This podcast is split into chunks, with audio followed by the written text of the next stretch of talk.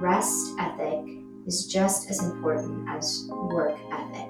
Giving myself the permission and the freedom to focus and honor and prioritize rest in the same way that I prioritize and focus on work is probably a healthy thing to do. Welcome to the show that drops in on people's moments of clarity surrounding their choice to not drink. I'm Cait Madry, and I'm so happy you're here. Sobriety is like a thumbprint, and just like your skincare routine or your self care routine, everyone's sober care routine is very different. By the end of each conversation, you'll leave with a little bit more insight to help guide you while building your sober care routine. This is a Clear Headed Podcast. I am coming to you slightly sunburnt with a hair mask in, fresh out of the shower, straight from a lovely Sunday, and I just had to share the conversation and the topics and realizations that I had with my friends today because it really made me feel fueled for the week ahead. And I think sometimes when you're not drinking, or even when you're drinking, you need fuel. You need fuel to get you through another week. You need fuel to get you through another day. You need fuel to get you through another five minutes. So I just, I don't know. I guess I'm just going to let you in on some of these incredible moments of clarity that I had with my friends today. Poolside, eating burgers and drinking spindrifts. really a topic that came up was obviously like what do you have going on this week? What's coming up? And i think collectively as like a society and just as a human being living today there is a ongoing pressure to be productive. Productive in your work productive in your creative endeavors productive in your relationships and there's also this other new layer of productive in yourself, in your self discovery, in your self evolution, in your self care, and kind of this expectation that you're always working on yourself. And I think that that's really healthy. Like, there's definitely an element to it that's necessary to have it in conversation, to kind of destigmatize it, and to talk about what you're doing for your self care, what you're doing for your mental health, what you're doing, what books you're reading, what meditations you're doing, what are you implementing into your practice. It's all really healthy because you need to be able to talk about it and able to to be able to evolve. It's like our whole mission at Clearheaded with sober care to be able to talk about it really freely and fun and to be intrigued by what's new and what's going to help you become that much better. The flip side of it is the pressure to find those new things and to be implementing them consistently. And this was kind of what we talked about today at pool, which was the pressure to be productive. And a good portion of the group today is sober. Some of us um, are in a program, some people don't do a program. It's kind of like the perfect example of modern sobriety. Sober curious, sober committed, everyone was in kind of like the spectrum but what we could all agree on is that in sobriety specifically, there is this pressure to always be better, to even if you're, you know, reading a book or, I don't know, talking on a podcast, like what's the next best thing that you can do for yourself? And we've talked on here a lot actually about how sobriety isn't linear But still, the construct, construct in our head and this kind of programming that we have is your growth has to be linear as well. And, um, or seem that way, feel that way, look that way outwardly. And I mean, we could take it out of sobriety even. Just when it comes to being productive in your career or your creative endeavors, that the expectation that we have on ourselves is to always be like doing more, always be adding on one more thing to our to do list, or always be tackling something on that to do list. And what I found really interesting about the conversations that we had was just the fact that maybe, just maybe, that's not always true. Maybe, just maybe, productivity, whether it's in your sobriety or in your career or in your creativity or even in your personal self relationship, maybe productivity doesn't always look like doing something. Maybe it's in stillness. So, we all kind of talked about this, and I just want to take today and our time together to share a few quotes and perspective aha moments of clarity that we had on this topic because I think it's really important when you're clear headed and present for life. I just had lunch with somebody that I haven't seen in a long time. And we were talking about like the stressors of everyday life and money and family and friendships. And I told her that sometimes I can feel like so overwhelmed because when you choose to be present, you are present for it all for the good, for the bad, for the happy, for the sad, for the anxious, for the peacefulness. You're present.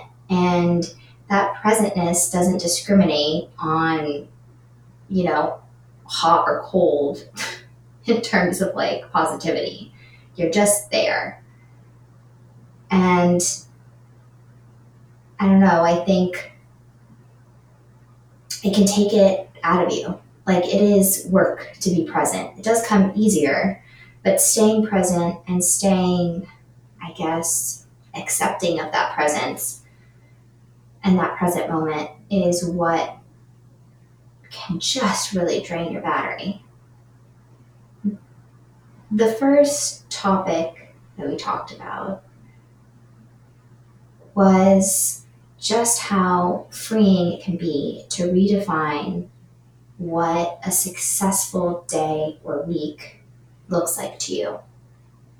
When you think of your closest friends, um, you don't really know what their inner dialogue is when it comes to the standards that they have for themselves on what success is.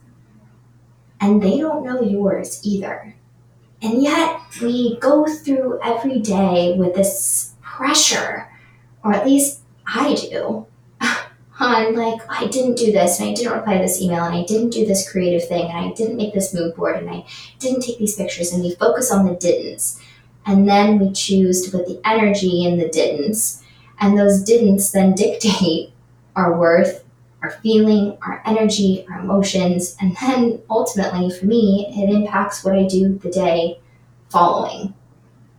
Being able to give yourself, and for me, like my goal this week is to redefine how I define success so that those didn'ts that I so easily grab aren't even a thing because there is no shoulds, there is no didn'ts. Ah, am I making sense? I probably got a lot of sun today. the biggest quote that I took and like the piece of advice was that rest ethic is just as important as work ethic. Giving myself the permission and the freedom to focus and honor and prioritize rest in the same way that I prioritize and focus on work is probably a healthy thing to do. it's allowed, it's important, and it is so valuable. Especially when you're in sobriety, when you're new to it, when you're figuring it out, when you're curious, when you're taking a break, to know that it's not always about the work, sometimes it's about the rest. Another really fabulous point that Sarah actually made to me when we were driving home was how the universe will whisper to you when you're meant to do something. Now, go with me here because I know it can sound a little out there to say the universe whispers to you, but however you want to reword that to make it sound more reachable for you, God whispers to you, your angels, your spirits, your gut, logic will whisper to you when you're meant to do something. And it's really important to not ignore those whispers just for the sake of saying you're being productive. For example, if you have a meeting set up and something in your gut is telling you that you really need to stay home and read or journal or just watch a TV show because your brain needs a little bit of a break, listen to that. Because listening to that is actually honoring something much bigger than whatever you had planned for that day that you might think is productive. I mean, think of yourself 10 years ago. What were you doing that you qualified as productive back then? I know for me, 10 years ago, I would have thought that going out to a bar and grabbing a drink with somebody who might be able to help me in some kind of way was productive. I now know much better than that. But if I continued to define productivity and let it be so true that I was like unwavering to listen to my gut, I might still be thinking that that was productive. So, giving yourself the malleability, is that a word? to like listen to yourself, listen to your spirits, listen to the universe, listen to God, listen to your higher power and go with it. And if that doesn't look like how you typically define a successful day or what you should be doing, then let it go against that. Something that we talked about too was just how far some of us have really come from when we were drinking to today. It's in freaking insane that in November it'll be three years since I've had alcohol. And wow, my life has changed so much it's so easy to get caught up in the what I should be doing, where I want to go, who I want to be, and what I want to be doing. But it's so important to sit and really honor and be grateful for the work that you have put in. You could take that as big as career, uh, career goals or professional goals, and you could take it as small and unique as like patience with yourself and just how far something like that has come for you. Because I am not drinking, I am already 10 times more productive than the version of me that was drinking, than the version of me that was hungover, than the version of me that was ruminating on a text I sent or trying to piece together a conversation. By not drinking and making that choice, I am already 10 times more productive than I would have ever been. And I think that sometimes it's it's this motor I feel inside of me going running, running, running, like trying to make up for wasted time pun absolutely intended. Wasted time that I spent wasted, hungover, uh, unsure, unclear, very foggy. And now that I am clear and I am present, I feel sometimes like I'm going to betray myself if I don't pull through and if I don't complete this thing or if I don't shoot for the stars. And it's just like not true. it just really isn't true. I don't have to overshoot anything because I showed up. And that's like the whole point of what I think is life showing up. I know that this was kind of not the format that we normally have on this show, but I felt pulled to connect with you and just let you know that it might seem like things are all together or the answers, even when you have them told to you or you can say them, um, things are still like unfolding for me. And I'm still getting more clear headed every day on things like spirituality, mindfulness, being present.